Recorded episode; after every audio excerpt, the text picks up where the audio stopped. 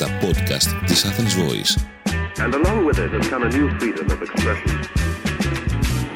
Η Ελλάδα είναι κράτος δικαίου. Έχει κανόνες. Η δικαιοσύνη είναι ανεξάρτητη. Είναι παιδιά μας δουλεύει και από πάνω. Λίγο να είμαστε σοβαροί.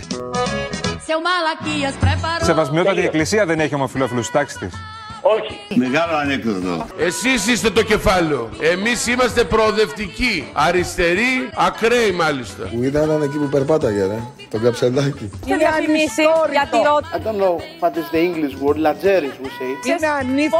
Τέσσερα χρόνια έκανα αντιπολίτες και έκανα κολοβαρούς. Είναι άστα να πάνε στο διάολο. Θα αφήνω τον καθένα να υπονοεί ότι ο αρχηγός του, του κόμματος έχει συνεργαστεί με το κουβέι που δεν ξέρω κανένα, έχω δει ποτέ κανένα ούτε Κινέζο, ούτε κουβέι, ούτε τίποτα. Στην Αθήνα δεν έχει ράμπες για τα άτομα με ειδικές δεξιότητες. Μπορούμε να το πούμε και η πολιτική του Πουμαρό. Ανελαίητα. Πάρτε τους τα κεφάλια. Ai, ai, você diz que não havia. Ai, ai, que cabeça. Καλησπέρα παιδικοί μου φίλοι και καλώς ήρθατε σε ένα ακόμα επεισόδιο Μπούκλα 99 αυτή τη φορά από την Ελλάδα, από την Αθήνα, από το σπίτι μου. Επέστρεψα μετά από ένα πάρα μα πάρα μα πάρα πολύ κουραστικό ταξίδι. Α, πάνω από 24 ώρες διήρκησε αυτό το ταξίδι. Είχα μια τεράστια αναμονή επίσης ε, στο, στο Λονδίνο. Α, 11 ώρες πτήση, 7 ώρες αναμονή, μετά άλλες 4 δηλαδή, εντάξει, ε, μπορώ να πω ότι πέθανα. Και είναι Δευτέρα σήμερα γράφω και νιστάζω ήδη και είναι 8.30, α, πήγε 8.30 ώρα τουλάχιστον, γιατί λέω εντάξει μαλακά θα κοιμηθώ από τις 7, δεν, δεν με σώζει. Το jet lag με έχει χτυπήσει τσάτρα πάτρα. Εν τω μεταξύ, πώς πέρασα την ώρα μου εκεί στο Heathrow 7 ώρες, έκανα μοντάζ το δεύτερο part του vlog αλήθεια, τα έβαλα όλα μαζί, Φιλαδέλφια, μία μέρα στη Νέα Υόρκη, Μινεσότα και Σαντιέγκο. Και πρέπει, μου έχει μείνει λίγο το Σαντιέγκο να κολλήσω τα, τα πλάνα και θα σας έχω έτοιμο δεύτερο part ε, vlog αλήθεια σε πάση περιπτώσει.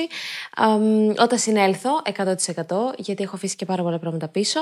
Οπότε να το περιμένετε αυτό το δεύτερο part. Εν πάση περιπτώσει.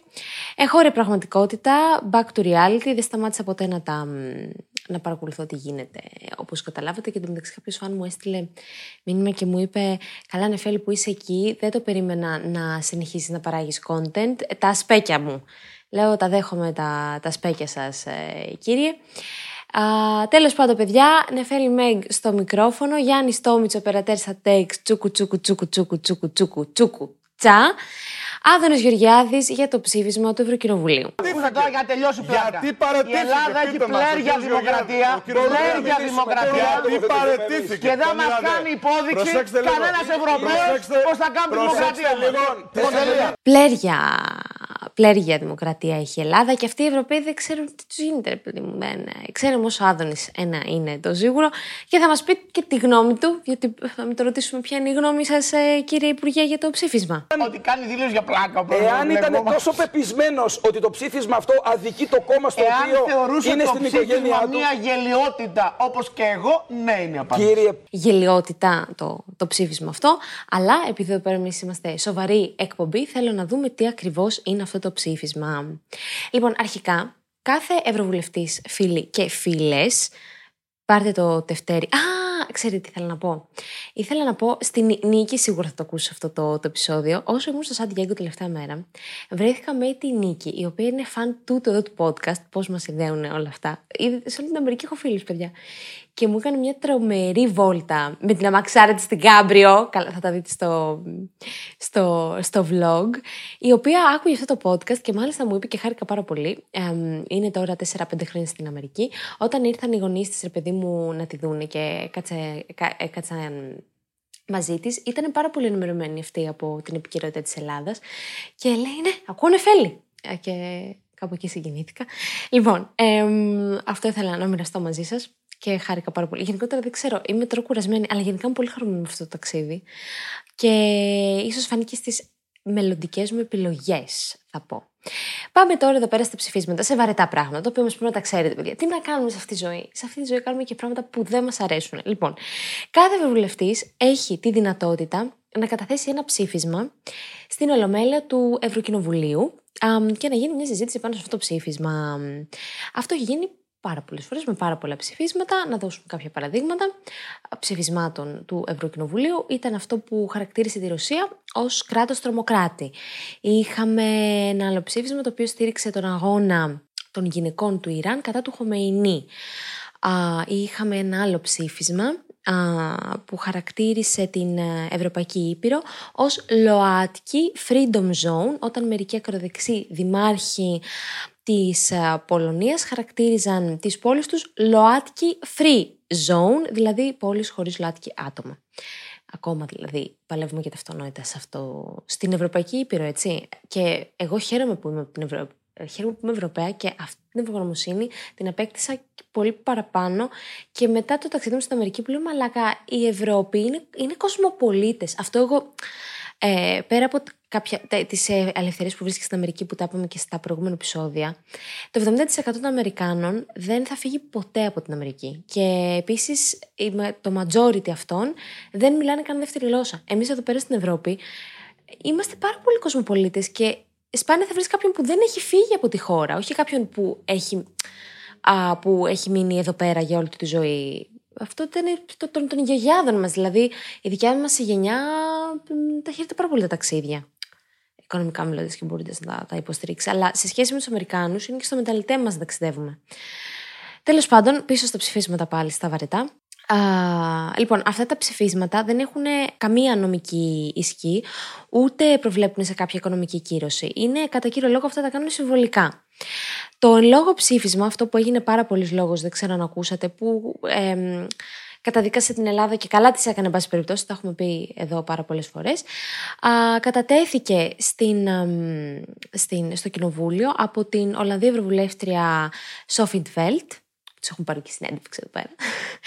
Έχω την τιμή να τη γνωρίζω. Και αυτή η Ευρωβουλεύτρια είναι από την ομάδα των φιλελευθέρων. Και σκοπός ήταν να ρίξει φως στην κατάσταση του κράτους δικαίου στην Ελλάδα, που έχουμε πει ότι πάσχει πολλάκι με δύο λάμδα και γιώτα. Λοιπόν, να δούμε τι ακριβώς έλεγε αυτό το ψήφισμα και όσοι συνεχίζετε να έχετε αμφιβολίες περί της εγκυρότητάς του, θέλω μετά να μου πείτε αν συνεχίζετε να τις έχετε, πάση περιπτώσει, μετά από αυτή την ανάλυση που θα κάνουμε. Λοιπόν, το πρώτο πρόβλημα που έθετε το ψήφισμα αφορούσε τη δολοφονία, αφορά βασικά ήδη ακόμα υπάρχει αυτό το ψήφισμα, α, τη δολοφονία του δημοσιογράφου Γιώργου Καραϊβάς, η οποία εδώ και τρία χρόνια, όπως γνωρίζετε, δεν έχει διαλευκανθεί. Για όσους δεν θυμούνται, διότι υπάρχουν και που δεν το θυμούνται, ο Γιώργος Καραϊβάς, δημοσιογράφος, δολοφονήθηκε το 2021 έξω από το σπίτι του, έπειτα από ρεπορτάζ που είχε δημοσιοποιήσει για ομάδα εγκληματιών και αστυνομικών, που φέρεται να εκβίαζαν νυχτερινά μαγαζιά για χρήματα σε αντάλλαγμα προστασίας. Το γνωστό σε όλους μπραβιλίκι ουσιαστικά. Μέχρι τώρα έχουν συλληφθεί δύο άντρες, οι οποίοι όμως έχουν υποστηρικτικό ρόλο στην ε, δολοφονία του. Έχουν περάσει δηλαδή τρία χρόνια και δεν έχει συλληφθεί ούτε φυσικός ούτε ηθικός αυτούργος. Το δεύτερο πρόβλημα στο κράτος δικαίου που έθετε το ψήφισμα ήταν το σκάνδαλο των υποκλοπών, πιο άλλο και η άρνηση της κυβέρνησής μας να εφαρμόσει το το πόρισμα και ως αυτά, εν πάση περιπτώσει, προέβλεπε η Επιτροπή Πέγκα του Ευρωκοινοβουλίου που είχε έρθει εδώ πέρα στην Ελλάδα πέρσι, το είχαμε πει νομίζω. Δεν το είχε αναφέρει κανένα από τα ε, μέσα εδώ, ενημέρωσης. Με επικεφαλής της Πέγκα ήταν η, η Ευρωβουλεύτρια Ιντβέλτ.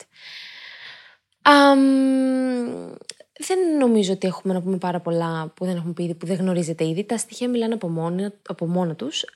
η ΑΕΠ παρακολουθούσε υπερβολικά πολλά άτομα και χωρίς κάποιον προφανή λόγο εθνικής ασφάλειας και ενώ επίσης τα άτομα που παρακολουθούνταν από την ΑΕΠ τύχανε, όχι είναι και τα είχαμε, το να είναι και τα ίδια άτομα των οποίων τα κινητά είχαν μολυθεί από το Predator. Η εταιρεία τώρα που εμπορευόταν το Predator, η Intelexa, καθώς και η εταιρεία που προμήθευε το λογισμικό που χρησιμοποιούσε η ΑΕΠ με και ονομάζεται Κρίκελ. Αυτές εδώ οι δύο εταιρείες συνδεόντουσαν οικονομικά από τον ανεψιό του Πρωθυπουργού και πρώην Γενικό Γραμματέα της Κυβέρνησης, τον Γρηγόρη Δημητριάδη, ο οποίος, τι είχαμε πει στα προηγούμενα επεισόδια, είναι και αυτός που κάνει τις σλαπ αγωγές κατά των δημοσιογράφων που έχουν βγάλει στην επιφάνεια το σκάνδαλο των υποκλοπών. Μετά από αυτά τα δημοσιεύματα που τον ξεσκέπαζαν ουσιαστικά, αυτός αποφάσισε να κινηθεί α, δικαστικά με αγωγές για συκοφαντικές α, δυσφημίσεις. Α, αγωγή, όχι δεν είναι αγωγή, α, ποινική είναι η συκοφαντική δυσφήμιση, μπορεί να έχει μετά για αγωγή αποζημίωση, λοιπόν, τα δικά μου τέλος, πάση περιπτώσει.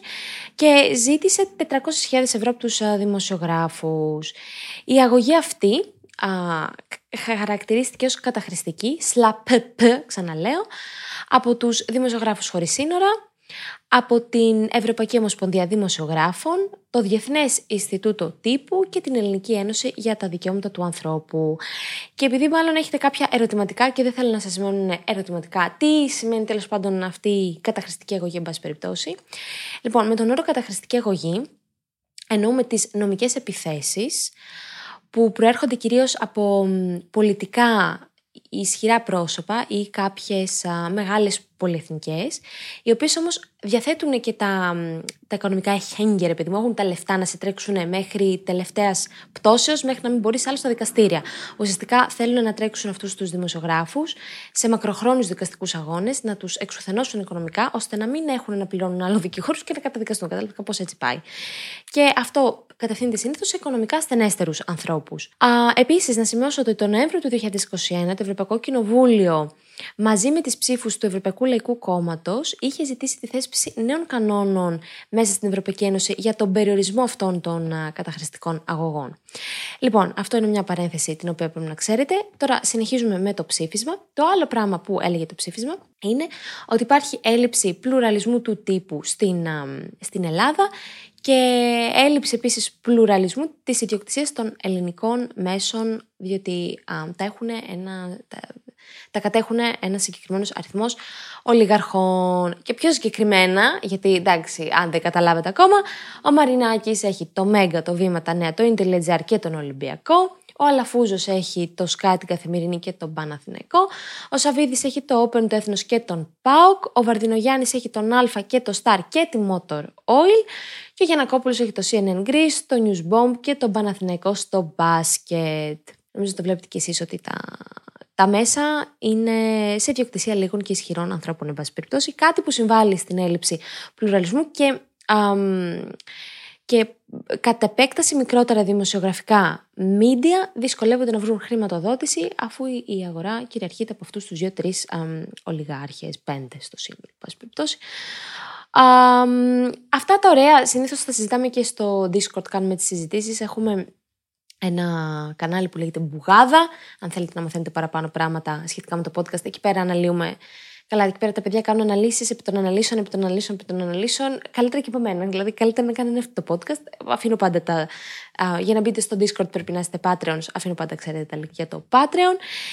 Α, το συμπέρασμα εγώ, εν πάση περιπτώσει, που βγάζω είναι πως το κράτος δικαίου στην Ελλάδα όντως δέχεται επίθεση. Δεν μπορούμε να κάνουμε ότι δεν το βλέπουμε. Δεν είμαστε σε καμία περίπτωση και δεν θα έλεγα ποτέ ότι είμαστε χούντα ούτε ορμπάν. Αλλά όσο η κυβέρνηση αδιαφορεί για τα, για τα ψηφίσματα αυτά και, και τα περιφρονεί όπως έκανε και η ε, Αν Μισελ Μασιμακοπούλου, πώς λέγεται, Μισελ, Μισελ, Άννα Μισελ Μασιμακοπούλου, τα λέω καλά ε, με την Ιντβέλτ που τη ρώτησε κάτι και της είπα εγώ και πούμε και αυτό. Είναι ωραίο να το δείτε αυτό. Τέλος πάντων, όσο τα περιφρονούμε αυτά τα πράγματα, ο μόνος δρόμος είναι αυτή η κατεύθυνση. Τώρα για να τελειώσει πλάκα. Γιατί Η Ελλάδα έχει πλέρια δημοκρατία. Πλέρια δημοκρατία. Γιατί παρετήθηκε. Και δεν μας κάνει υπόδειξη κανένας Ευρωπαίος πώς θα κάνει δημοκρατία. Εν τω μεταξύ, οι υποδείξεις εισαγωγικά που λέει ο Άδωνης προέρχονταν κυρίως από τις δημοκρατικές ομάδες του Ευρωκοινοβουλίου, οι οποίες δημοκρατικές ομάδες ψήφισαν αυτό το ψήφισμα. Διότι το Ευρωπαϊκό Λαϊκό Κόμμα, στο οποίο είναι η κοινή δημοκρατία μέσα, ψήφισε κατά αυτής της έκθεσης. Και ποιοι άλλοι ψήφισαν, παιδιά, κατά αυτής της έκθεσης, η Ευρωβουλευτή της Λεπέν, του Σαλβίνη, της Μελώνη, του Ορμπάν και όλων των λοιπόν ακροδεξιών κομμάτων του Ευρωκοινοβουλίου. Δηλαδή και κάπου λίγο όπα με την αλαζονία.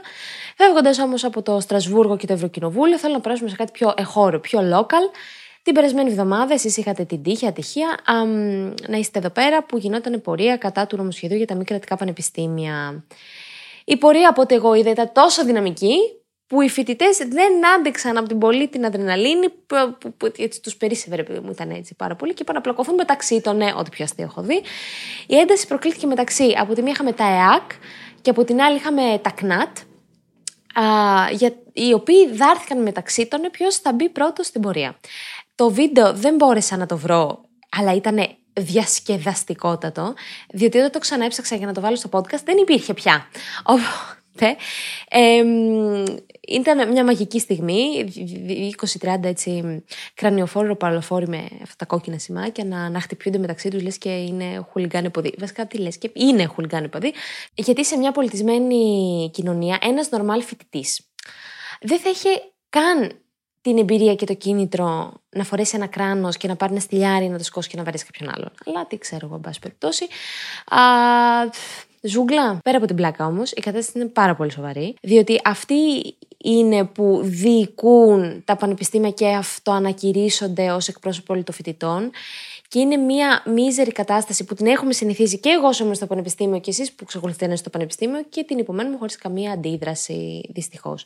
Πάνε κάποιοι να αντιδράσουν. Εμένα που μου στέλνετε και όλο έχει πέσει στο απειθήτα που έχει γίνει χαμός. Τώρα βέβαια και στο απειθήτα έχει γίνει και χαμός με τον Κλαβίνη. Διότι η δήλωση που έκανε η Κοσμητή ήταν. Γιατί για τα γέλια. Δηλαδή μέχρι και εγώ είμαι σε φάση. Εντάξει, το γαμίσατε. Ε, γιατί είπαν δεν θα κάνουν τελικά την, την εξεταστική. Τα βλέπω από το νομική θέση. Δεν θα, ε, ήταν να κάνουν εξεταστική ηλεκτρονικά να μην χαθεί. Και μετά βγήκε ο Γκλαβίνης και είπε: Όχι, δεν θα την κάνουμε ηλεκτρονικά γιατί το αδιάβλητο. Μαλάκες, είμαστε πιο, πιο δηλαδή. Πάτε, πόσοι, πόσα παιδιά τώρα με τις μαλακίες του Κλαβίνη, τέλο πάντων, περιπτώσει. Ευτυχώς, ευτυχώς. Τελείωσαμε αυτά τα πράγματα. Λοιπόν, κλείνοντας το κεφάλαιο Ελλάδα, ας πάμε κάπου εκτός συνόρων, έτσι, εκτός συνόρων, ας πάμε στη Μόσχα, αδελφές μου, στη Μόσχα.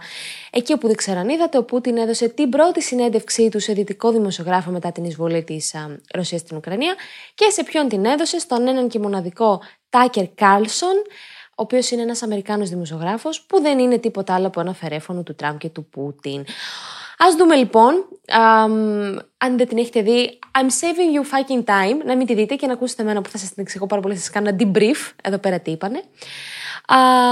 Πώς ουσιαστικά έδωσε το βήμα στον Πούτιν ο Κάρλσον να διασπείρει τα ψέματά του και τη ρώσικη προπαγάνδα του για πάνω από δύο ώρες. Λοιπόν, το πρώτο ψέμα του Πούτιν ήταν πως ο, ο σκοπός της ειδικής στρατιωτικής επιχείρησης ήταν να απαγορεύσει όλα τα ουκρανικά κινήματα των νεοναζί.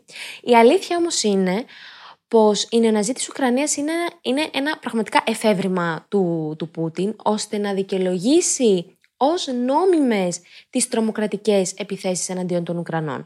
Ένα ακόμα ψέμα που είπε ήταν πως ο πόλεμος αυτός θα μπορούσε να τελειώσει 1,5 χρόνο πριν, αλλά οι Ουκρανοί υποκύπτουν στις απαιτήσεις του ΝΑΤΟ και της Ευρωπαϊκής Ένωσης. Επίσης ψέμα, ότι πέρα από το παράλογο της κατηγορίας α, γιατί συνεχίζουν και πολεμάνε, οι ίδιοι Ουκρανοί έχουν προσπαθήσει να διαπραγματευτούν για τη λήξη του πολέμου, αλλά η Ρωσία είναι αυτή που αρνείται να αφήσει τα προσερτημένα ουκρανικά εδάφη, τα οποία με το έτσι θέλω.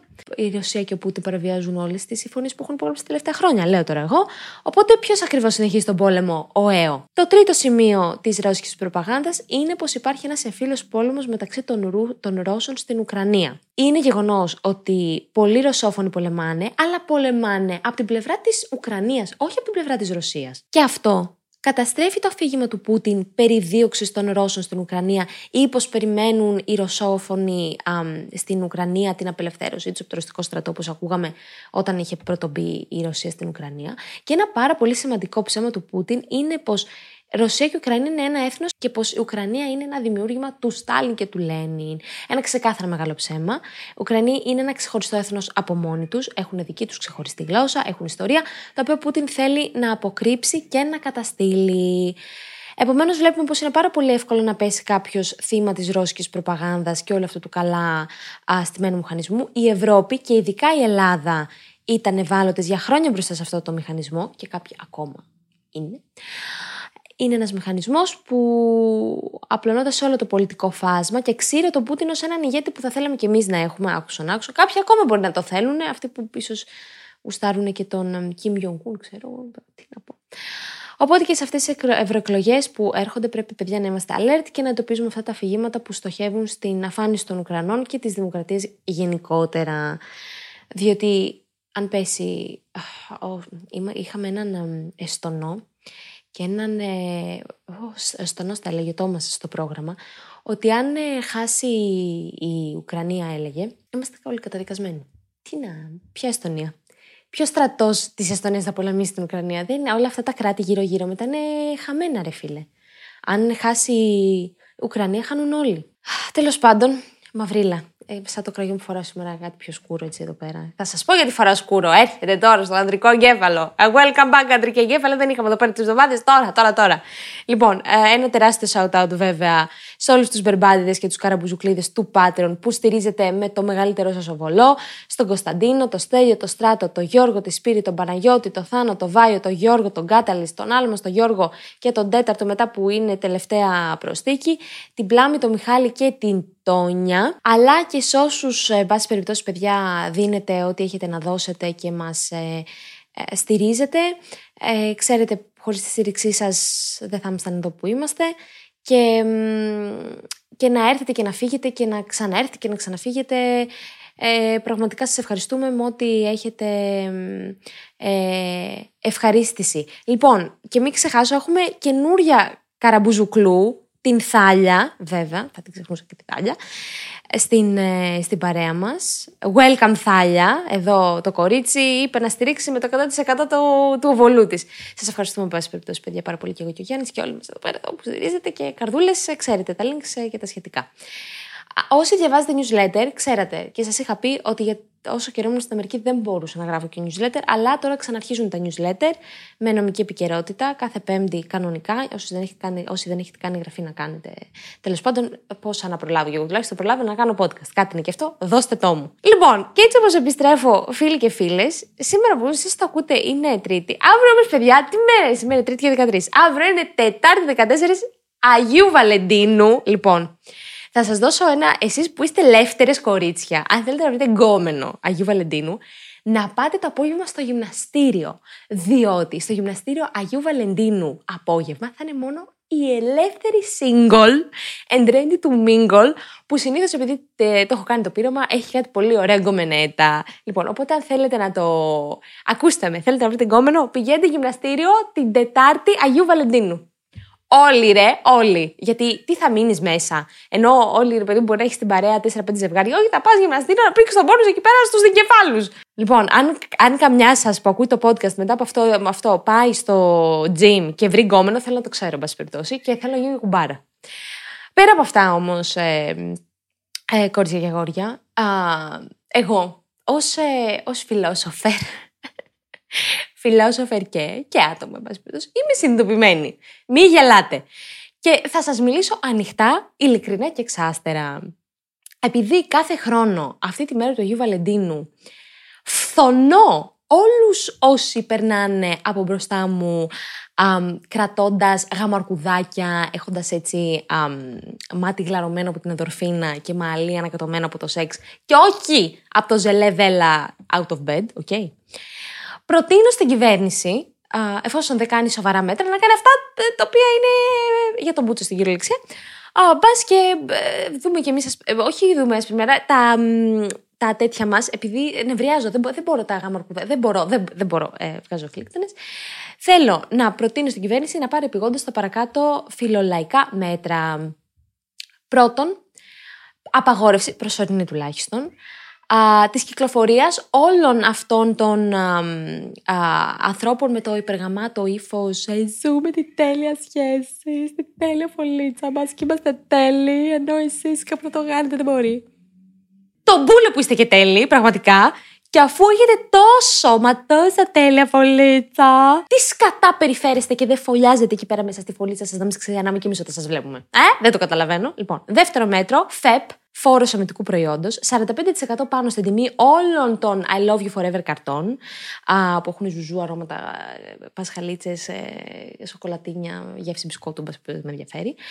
Α, και σε οτιδήποτε έχει αυτό το ε, χρώμα ροζ καρδουλί. Εξαιρούνται κάτι ε, ροζ γούνες χειροπέδες που μπάνεις σε ένα σεξόπ και οι οποίες είναι παντός καιρού, εν πάση περιπτώσει, και χρηστικέ για όλο τον χρόνο. Τρίτον, καθιέρωση ημέρας μίσους η 15η Φεβρουαρίου. Λοιπόν, την ημέρα αυτή, δηλαδή μια μέρα μετά του Αγίου Βαλεντίνου, θα μοιράζουμε αβέρτα, μπουνιές, κλωτσιές και χαστούκια σε όσους μας την έχουν σπάσει όλο αυτό το χρόνο. συμβολικά μιλώντας πάντα. Βέβαια, αμ, όσοι φαν μου έχουν από αυτούς τους κτηνώδεις ε, δικεφάλους εμ, ή περήφανους τετρακεφάλους και είναι άνω των 100 κιλών, εν πάση περιπτώσει, μπορείτε να βαρέτε κανονικά στο ψαχνό και να αφήσετε το συμβολισμό σε εμάς που έχουμε το, το ασθενές μικό σύστημα, εν πάση περιπτώσει. Χαχά, πλάκα κάνω. Σεξουαλικό πονοούμενο ήταν αυτό, μην νομίζετε τι. Ε, ε, ε, κάνω hate speech και θα το πιάσει κανείς αυτό το σεξουαλικό πονοούμενο, τέλος πάντων, πάση περιπτώσει. λοιπόν, και φέτος ε, λέω να τιμωρήσουμε την ημέρα μίσους ε, αυτά τα αγαπουλίνια μουρουλίνια που έχουν το, το, τόσο τέλεια σχέση και μας την τρίβουν στη μάπα, πάση περιπτώσει, α, μαζί με κάτι ταξιτζίδες που νομίζουν ότι έχουν βάλει την άσα. Αυτά τα νεύρα μου για σήμερα. Ε, δεν μπορώ αυτή τη μέρα. Την, ε, την απεχθάνομαι πως ο διάλογος το λιβάνι. Α, πάντα με μήνυμα χαράς. Κάπου εδώ τελείωσε η παράνοιά μου. Ε, ελπίζω να σας διασκέδασα για μια ακόμα τρίτη, για μια ακόμα εβδομάδα. Πάμε την επόμενη εβδομάδα δυναμικά. Και την επόμενη εβδομάδα, παιδιά, την επόμενη εβδομάδα είναι το 99ο επεισόδιο. Και μετά από δύο εβδομάδες θα κλείσουμε τα 100 επεισόδια και δεν ξέρω τι θα κάνουμε. Περιμένω τις προτάσεις σας. Λοιπόν, όσοι ε, μισείτε την ημέρα του Αγίου Βαλεντίνου, μου στείλετε μια μαύρη καρδιά. Όσοι είστε από αυτούς που ξερνάω και θέλετε αγαπουλίτσι και ούτσι ούτσι, να μου στείλετε μια κόκκινη καρδιά, να ξέρω σε ποιους δεν θα κάνω παρέα μαζί. περιπτώσει. Λοιπόν, φίλα και πολλά, αστέρια 5, τα λέμε την άλλη εβδομάδα. Ήταν ένα podcast από την Athens Voice. Μπορείτε να ακούσετε τα podcast της Athens Voice στο athensvoice.gr και στο Spotify, στο Apple Podcast και το Google Play Music.